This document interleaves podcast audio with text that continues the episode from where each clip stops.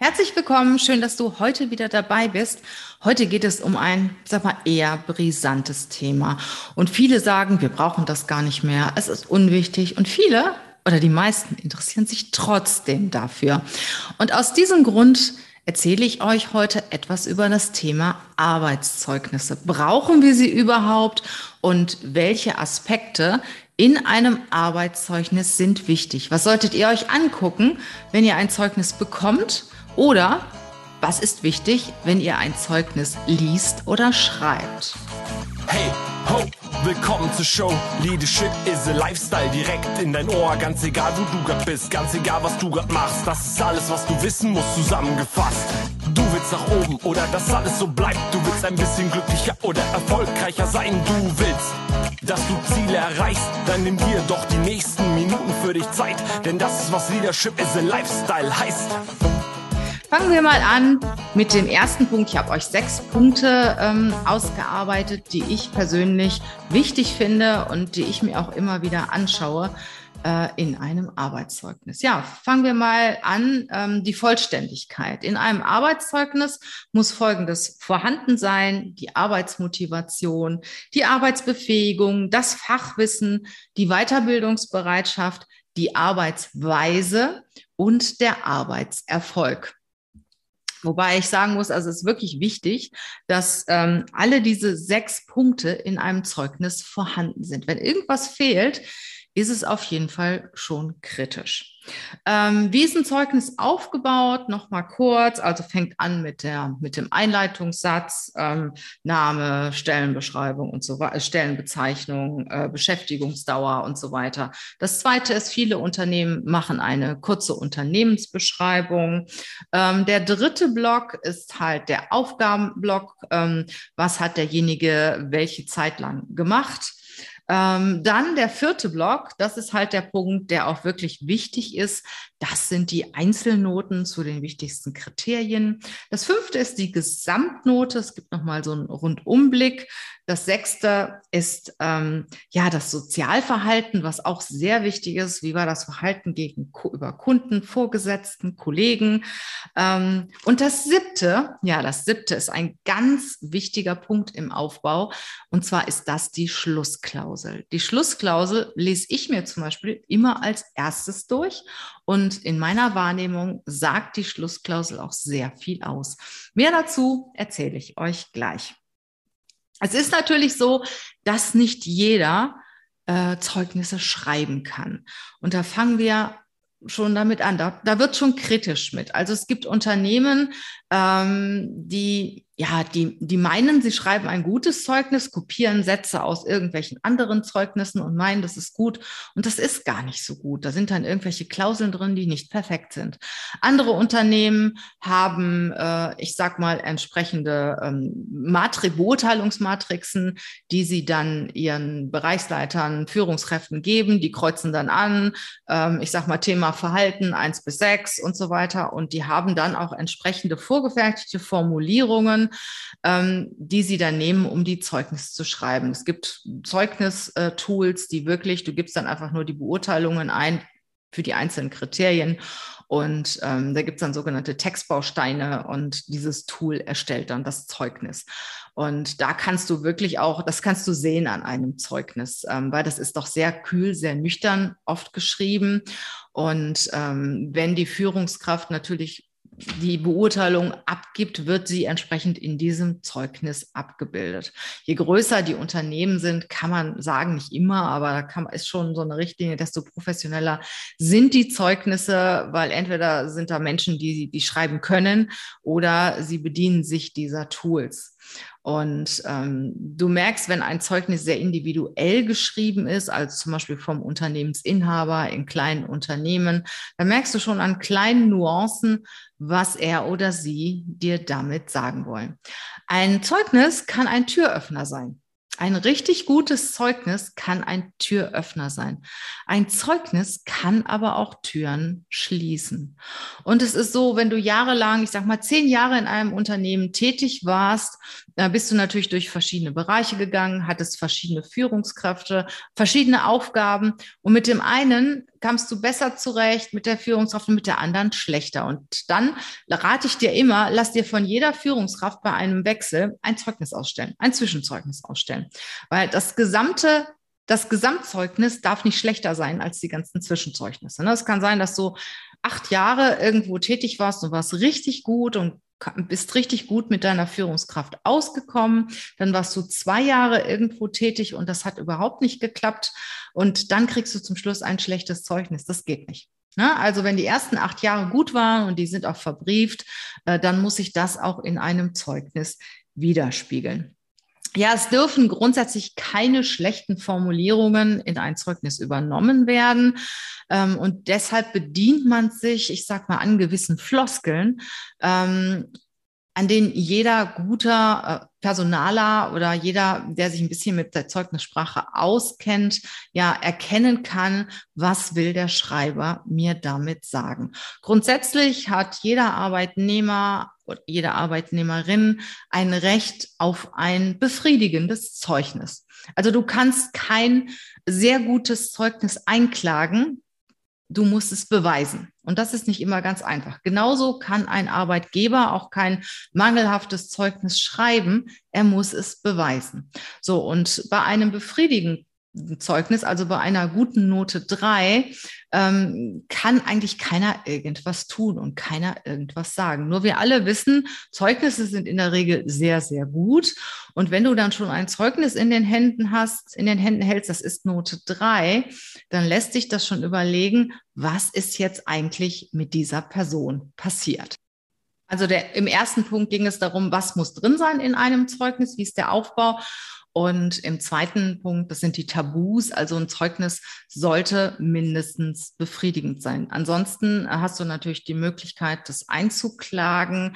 Ähm, wo wir schon mal bei Klagen sind, das, was ich jetzt hier erzähle, ähm, erzähle ich aus meinen langjährigen Erfahrungen als Recruiterin, Headhunterin, Personalberaterin und als Personalleiterin äh, in einem Konzern. Dort war ich auch sehr lange tätig, bin auch noch ehrenamtlich Richterin beim Arbeitsgericht.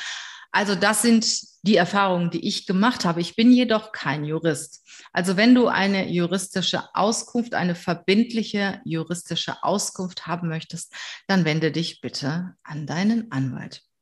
Ja, jetzt kommen wir zum Punkt drei, eigentlich zum Kern dieser ganzen Geschichte, die Noten in einem Arbeitszeugnis. Ja, diese sogenannte Leistungsbeurteilung. Und die findet sich auch eigentlich in jedem Aspekt wieder. Also da gibt es diese gesamte Beurteilung. Ähm, er oder sie hat die ihm übertragenen Aufgaben stets zu unserer vollsten Zufriedenheit ausgeführt. Das ist so eine Gesamtbeurteilung. Ne? Und da gibt es sechs Abstufungen und die werde ich dir jetzt mal vorstellen, weil vieles klingt doch gar nicht so schlecht, aber es ist nicht gut. Also fangen wir mal an mit der Note 1. Er oder sie hat die ihm oder ihr übertragenen Aufgaben stets zu unserer vollsten Zufriedenheit ausgeführt. Da sind zwei Aspekte drin, die ganz wichtig sind. Das Wort stets kann auch immer, jederzeit heißen. Ähm, das bedeutet, dass der Arbeitnehmer, die Arbeitnehmerin eine gleichbleibende, sehr gute Leistung hat. Also es gab keine großen Leistungsschwankungen. Das Vollste, das Wörtchen gibt es eigentlich gar nicht in der deutschen Sprache. Ähm, das bedeutet aber, das ist wirklich top, top, top, top. Ich kannte mal einen Unternehmer, ähm, der hat sich geweigert, dieses Wort vollste zu schreiben, weil er gesagt hat, das gibt's nicht. Bei mir ist volle auch gut oder sehr gut. Ich schreibe immer nur volle und das ist für mich sehr gut. Also solltest du in deinem Zeugnis volle stehen, stehen haben, kannst du eh nichts gegen machen.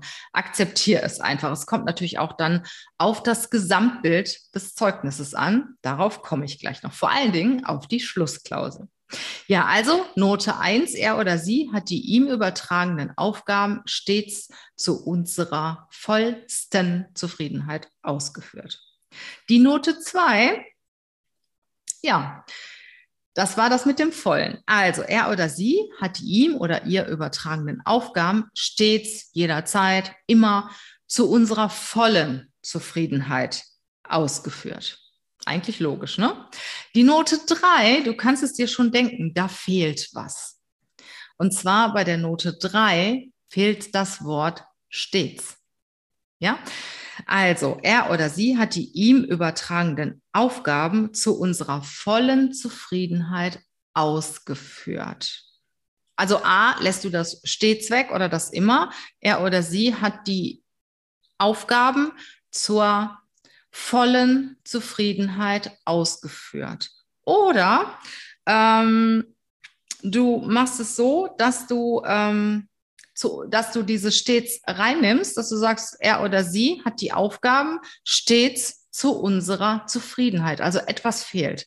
Entweder fehlt die Beständigkeit oder das Wörtchen voll fehlt. Ja, also entweder du schreibst bei einer Note drei, äh, er oder sie hat die ihm oder ihr übertragenen Aufgaben zu äh, unserer vollen Zufriedenheit oder du schreibst stets zur Zufriedenheit. Also irgendetwas fehlt. Bei der Note 4 fehlt beides. Da fehlt das stets und das voll. Bei der Note 3 fehlte nur eins und bei der Note 4 fehlt beides. Also er oder sie hat die ihr oder ihm übertragenen Aufgaben zu unserer Zufriedenheit ausgeführt. Wie bei der Note 5 hast du schon eine Einschränkung. Er oder sie hat die übertragenen Aufgaben im Großen und Ganzen, also noch nicht mal alle, sondern im Großen und Ganzen, das auch nicht beständig und das auch nicht zur vollen Zufriedenheit. Also er oder sie hat die ihm oder ihr übertragenen Aufgaben im Großen und Ganzen zu unserer Zufriedenheit ausgeführt. Ja, und die Note 6, die Note ungenügend ist, er oder sie hat die ihm oder ihr übertragenen Aufgaben zu erledigen versucht oder hat sich bemüht, diese Aufgaben zu erledigen. Ist natürlich krass, wenn jetzt jemand so ein Zeugnis bekommt. Ähm, es kann Gründe haben, die auch nachvollziehbar und begründbar sind. Ähm, es ist aber schon schwierig und ich würde mir das überlegen, ob ich so ein Zeugnis schreibe oder auch, wenn ich Arbeitnehmer bin, ob ich so ein Zeugnis nicht einklage. Wie steht es mit dem Thema Pünktlichkeit und Ehrlichkeit? Also Selbstverständlichkeiten sollten oder haben eigentlich in einem Zeugnis nichts verloren.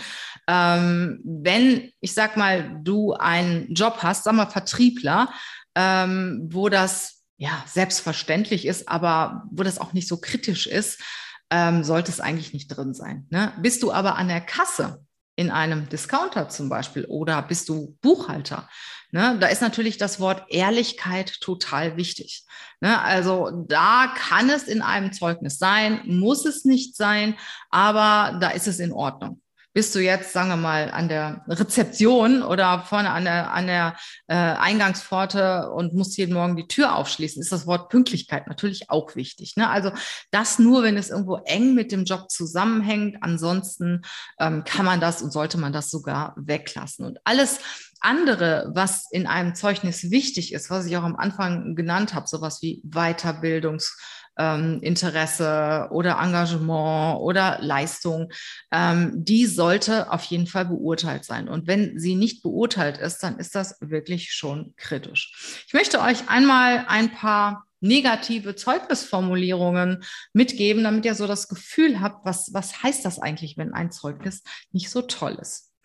Zum Beispiel, er war stets bemüht, den Anforderungen gerecht zu werden. Das heißt, er hat praktisch nichts geleistet. Seine Geselligkeit trug zur Verbesserung des Arbeitsklimas bei. Ja, das Thema Geselligkeit hat immer etwas mit Alkohol zu tun. Und in der Zeugnissprache heißt es häufig, ähm, dass er ein Thema mit Alkohol hat. Er war immer mit Interesse bei der Sache, zwar angestrengt, aber äh, geleistet hat er, äh, nochmal, er war immer mit Interesse bei der Sache. Das heißt, er war angestrengt, aber hat irgendwie überhaupt nichts auf die Straße gebracht. Er hat seine Angst, aber er hat seine Arbeit mit besonderer Sorgfalt und Genauigkeit erledigt. Aufgaben zwar erfüllt, aber sehr langsam und im Schneckentempo. Er hat alle ihm übertragenen Aufgaben ordnungsgemäß erledigt. Klingt ja erstmal nicht schlecht, ne? Tja, das heißt, dass er nur das gemacht hat, was man ihm gesagt hat und er hatte keine Eigeninitiative. Er war ein kritischer und anspruchsvoller Mitarbeiter. Das heißt, dass die Person ja ständig rumgemeckert hat und ähm, eigentlich gar nicht so gerne gesehen war. Das sind so ein paar Formulierungen, woran du erkennst, halt, da ist, da stimmt irgendwas nicht. Ähm, Punkt vier finde ich auch total wichtig. Das ist das Thema Verhalten. Und da ähm, kann man auch einiges daraus lesen aus diesem aus diesen Formulierungen und ähm, ja, der Arbeitgeber kann da auch das eine oder andere unterbringen. Also normalerweise ist die Reihenfolge Vorgesetzter, äh, Kollegen, äh, Kunden und Geschäftspartner. Ne? Also sein Verhalten gegenüber seinem Vorgesetzten, seinen Kollegen, seinen Partnern und von mir aus auch externen Dienstleistern war jederzeit vorbildlich, war jederzeit ähm, sehr gut.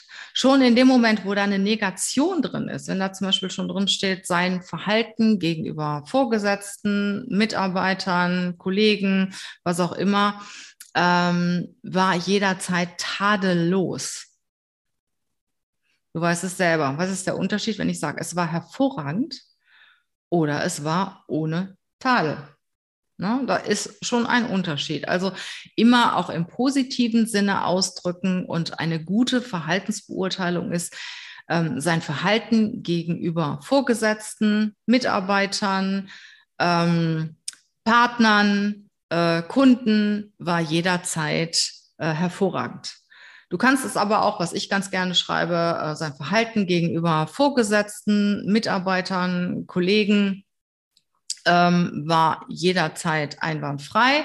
Und dann, ähm, er wurde von unseren Geschäftspartnern, Dienstleistern äh, jederzeit sehr geschätzt. Ne? Das heißt natürlich auch, dass du ähm, gegenüber außen eigentlich einen sehr guten Eindruck hinterlassen hast und innen ist halt wirklich ähm, immer das Thema Vorgesetzter, ja, und dann kommen Kollegen, dann kommen Mitarbeiter. Ähm, die Reihenfolge Vorgesetzter, Mitarbeiter muss auf jeden Fall stimmen. Ne? Der Vorgesetzte sollte immer als erstes genannt werden, sonst heißt es, der hat sich vielleicht mit seinen Mitarbeitern gegen den Vorgesetzten gestellt oder was auch immer. Also wenn die Mitarbeiter vor dem Vorgesetzten stehen, ist das schon kritisch. Da würde ich schon mal fragen, im Bewerbungsgespräch da, gab es da ein Thema mit Ihrem Chef? Ne? Das ist sowieso immer ein Punkt. Also ich lese ein Zeugnis, auch wenn ich kurz davor bin, jemanden einzustellen. Und wenn mir dann so Punkte auffallen, dann spreche ich denjenigen an. Und was ich mir auch anschaue, wie oft wiederholen sich diese Punkte auch in anderen Zeugnissen. Das heißt, wenn jetzt jemand vier, fünf Zeugnisse präsentiert und in drei Zeugnissen stehen die Mitarbeiter vor dem Vorgesetzten, dann würde ich denken, hm, also da gibt es definitiv ein Thema äh, mit dem Verhalten gegenüber dem Vorgesetzten. Und dann haben wir natürlich wieder diese klassische Beurteilungsfolge. Sein Verhalten gegenüber Vorgesetzten, Kollegen, Kunden und Geschäftspartnern war jederzeit vorbildlich, war jederzeit ähm, äh, war jederzeit einwandfrei, würde ich eine 2 sagen, weil das halt nicht mehr so positiv ist. Und eine 3 ähm, war es jederzeit auch weglassen. Also sein Verhalten gegenüber Vorgesetzten und ähm, Kollegen war einwandfrei. Ne? Und dann natürlich gibt es verschiedene Varianten, indem man die Reihenfolge verändert. Also das hat alles etwas zu sagen in einem Zeugnis. Wenn so eine Beurteilung weggelassen wird, zum Beispiel die Verhaltensbeurteilung, dann ist das schon recht kritisch.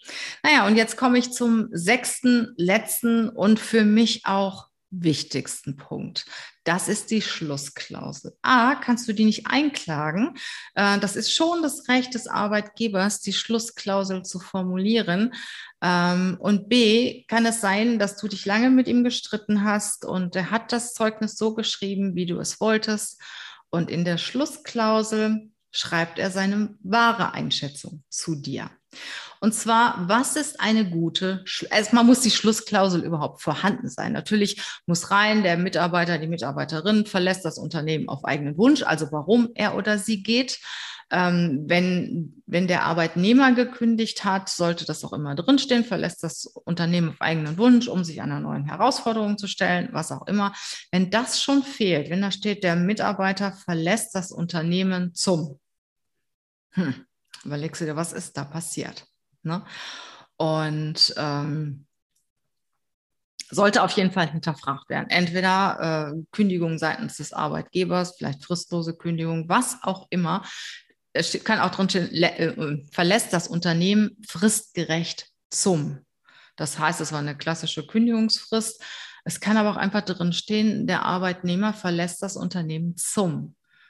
Na, und da muss man überlegen, also A kann es natürlich sein, dass das Unternehmen das Zeugnis nicht schreiben konnte, hat dieses Fristgerecht einfach vergessen. Aber B kann es sein, dass es auch eine fristlose Kündigung ist oder dass da irgendetwas nicht in Ordnung ist. Und da würde ich auf jeden Fall äh, darauf ansprechen, wenn der, wenn der Bewerber das nicht von selber macht. Ja, die Schlussklausel. Eine gute oder eine sehr gute Schlussklausel enthält drei Aspekte. Das erste, bedanken. Ne? Wir bedanken uns für die jederzeit sehr gute Zusammenarbeit. Ne? Also bedanken jederzeit sehr gut. Das zweite ist ähm, bedauern. Wir bedauern, dass der Mitarbeiter, die Mitarbeiterin das Unternehmen verlässt. Man kann auch noch dabei schreiben, wir verlieren mit Frau oder Herrn XY eine sehr gute Mitarbeiterin, einen sehr guten Mitarbeiter. Das ist natürlich die Krönung. Und das Dritte, was in der Schlussklausel auf jeden Fall drin sein muss, sind die Zukunftswünsche. Und wir wünschen dieser Person für seine private und berufliche Zukunft alles Gute. Und das Krönchen obendrauf wäre auch noch, wenn da stehen würde. Wir würden uns freuen, ähm, wenn wir diese Person äh, wieder in unserem Unternehmen zu einem anderen Zeitpunkt als Mitarbeiter, Mitarbeiterin begrüßen würden. Oder der oder die kann jederzeit ähm, wieder in unserem Unternehmen einsteigen, anfangen. Ähm, wir, äh, oder ist jederzeit in unserem Unternehmen herzlich willkommen. Ne? Also das ist dann wirklich auch noch die Krönung. Und wenn ich zum Beispiel ein Zeugnis schreibe, habe ich immer auch noch so einen individuellen Satz dabei, dass es mir auch sehr leid tut, ne? dass es mir, mir sehr leid tut, einen sehr guten Mitarbeiter zu verlieren. Ne? Und wir bedauern das Ausscheiden sehr und wir verlieren einen sehr guten Mitarbeiter, eine sehr gute Mitarbeiterin. Also wenn das alles drin ist, das ist wirklich richtig gut. Das muss niemand schreiben, aber viele möchten das. So, und ähm, eine sehr gute Schlussformel ist zum Beispiel, wir bedauern den Verlust von Mitarbeiter XY und bedanken uns hiermit für die stets und sehr gute, produktive Zusammenarbeit. Wir wünschen Herrn oder Frau sowieso ähm, alles Gute, privat und beruflich. Das ist eine ganz klare Eins. Ne? Das ist alles drin, also Bedauern, Zukunftswünsche, äh, Dankeschön und ähm, ja, auch im Prinzip sehr, sehr gut formuliert. Das zweite ist, die zwei, wir bedauern, einen so guten Mitarbeiter zu verlieren und sind für die stets gute Leistung zu großem Dank verpflichtet. Das ist eine Zwei, da fehlen die Zukunftswünsche und das war nicht ganz so klar, was vorher formuliert. Wir sind zu Dank verpflichtet. Ne? Das ist nicht ganz so astrein. Ja, äh, die drei ist, wir bedauern, einen so guten Mitarbeiter zu verlieren und möchten uns für die gute Zusammenarbeit bedanken. Da fehlen auch wieder die Zukunftswünsche, ist nur eine gute Zusammenarbeit, da fehlt die stets gute Zusammenarbeit. Ihr wisst das schon, wenn ihr äh, die Show jetzt bis jetzt zugehört habt, also es muss immer die Beständigkeit sein und dann immer die höchste Steigerung. Ne? Beste, vollsten, ähm, sehr gute und so weiter Zusammenarbeit. Ähm, ja, die Note 4, wir möchten uns für die gute Zusammenarbeit bedanken. Sonst nichts. Ne? Also keine Zukunftswünsche und kein Bedauern. Und es ist auch nur eine gute und keine stets gute und vor allen Dingen keine stets sehr gute Zusammenarbeit. Ja, und das letzte, die fünf, ist natürlich, für das stete Interesse an der Zusammenarbeit möchten wir uns bedanken. Ja, es bestand halt nur ein Interesse an einer Zusammenarbeit. Ja, und was ich auch als klare fünf sehe, ist, wenn die ganz fehlt. Ne, wenn, wenn da einfach steht, Herr oder Frau XY verlässt das Unternehmen zum so und so vielten. Punkt. Ne? Das gibt es auch und das, das heißt auch schon etwas. Ne? Und ähm, also im Großen und Ganzen, wenn ich nochmal zusammenfasse, eine Leistungsbeurteilung muss erstmal vorhanden sein äh, bei den einzelnen Kriterien, Verhalten, Weiterbildung, Arbeitsleistung, Erfolge und so weiter. Und dann gibt es diese Steigerung. Ne? Und dann gibt es die Beständigkeit. Und On top kommt definitiv die Schlussklausel. Also mit der Schlussklausel gibt in der Regel der Arbeitgeber dem Arbeitnehmer ähm, ja, seine Wünsche, bedankt sich, äh, definiert nochmal ganz klar die Erfolge. Und ich lese mir, wenn ich mir Zeugnisse durchlese, als allererstes die Schlussklausel durch als allererstes und dann die Gesamtbeurteilung. Die einzelnen Beurteilungen lese ich mir eigentlich überhaupt nicht durch. Wenn derjenige mir so ein bisschen seltsam vorkommt, vielleicht noch die Verhaltensbeurteilung, aber im Großen und Ganzen ist mir wichtig die Schlussklausel und die ähm, allumfängliche Leistungsbeurteilung. Und dann vergleiche ich Zeugnisse. Wie eben schon gesagt, es kann immer mal ein Ausreißer dazwischen sein, dass man sich nicht versteht, ähm, dass man vielleicht auch irgendwie im Konflikt auseinandergegangen ist. Und wenn ich drei, vier Zeugnisse habe, die sehr gut sind und eins ähm, habe, die nicht so gut sind, ich eins habe, das nicht so gut ist, ähm, ja, dann spreche ich natürlich die, denjenigen darauf an, aber das ist dann auch okay so. Worauf du auch achten musst, das hast du sehr, sehr häufig in so Assistenzfunktionen oder personaler Funktion, wie auch immer. Die Leute schreiben ihr Zeugnis selber. Ne? Also da, da, solltest du auch mal drauf achten, weil die sind gar nicht aussagefähig. Das merkst du so an, ja, an der Ausdrucksweise der einzelnen Zeugnisse. Wenn jemand so zwei, drei Zeugnisse schreibt, Formulierungen wiederholen sich immer. Du siehst, der Stil ist irgendwo gleich, kannst du mal davon ausgehen, die Person hat das Zeugnis selber geschrieben. Und wenn jemand im Personalbereich arbeitet oder auch bei der Assistenz der Geschäftsführung oder so, sagt man häufig, komm, schreib dein Zeugnis, ich unterschreibe das. Ich mache das auch auch. Ich sage das auch zu. Ähm, dem einen oder anderen meiner Mitarbeiter, wo ich weiß, der oder die kann ein Zeugnis gut schreiben. Aber ich lasse mir den Entwurf geben und bringe noch wirklich meinen Fingerabdruck in dieses Zeugnis. Und das empfehle ich jedem. Bringt wirklich euren Fingerabdruck in das Zeugnis.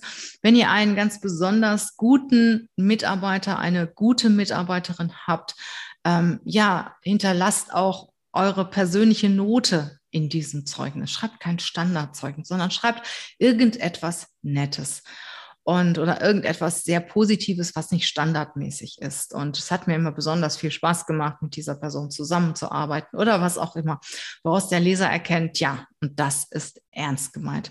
Ja, und äh, bevor ihr einem Mitarbeiter, einer Mitarbeiterin irgendwas Negatives in ein Zeugnis reinschreibt, auch noch so verschlüsselt, denkt nochmal drüber nach, Ihr müsst ja kein gutes Zeugnis schreiben, aber ähm, man muss auch den Menschen die Zukunft nicht verbauen. Ne? Also Wohlwollen finde ich schon sehr gut. Sorgt dafür, dass ein Zeugnis, ich sag mal, gut bis befriedigend ist und äh, dass jeder dann auch ja zufrieden ist und vor allen Dingen auch, dass man gut auseinandergeht, weil eine Trennung sollte wirklich immer ähm, im Einvernehmen sein. Und es ist im Endeffekt für beide Teile das Beste. Manchmal passt es einfach nicht zusammen. Das ist wie in einer Beziehung, wenn man nicht zusammenpasst, dann sollte man auseinandergehen, aber sich immer noch in die Augen schauen können und nicht die Straßenseite wechseln, wenn man sich begegnet. Ich hoffe, du hast das eine oder andere mitgenommen aus diesem Podcast. Und äh, ich freue mich, wenn du ähm, den Podcast bewertest oder das YouTube-Video bewertest, wenn du uns abonnierst und uns natürlich auch ein Feedback dazu schreibst. Ich danke dir fürs Zuhören, fürs Zuschauen. Bis bald. Tschüss.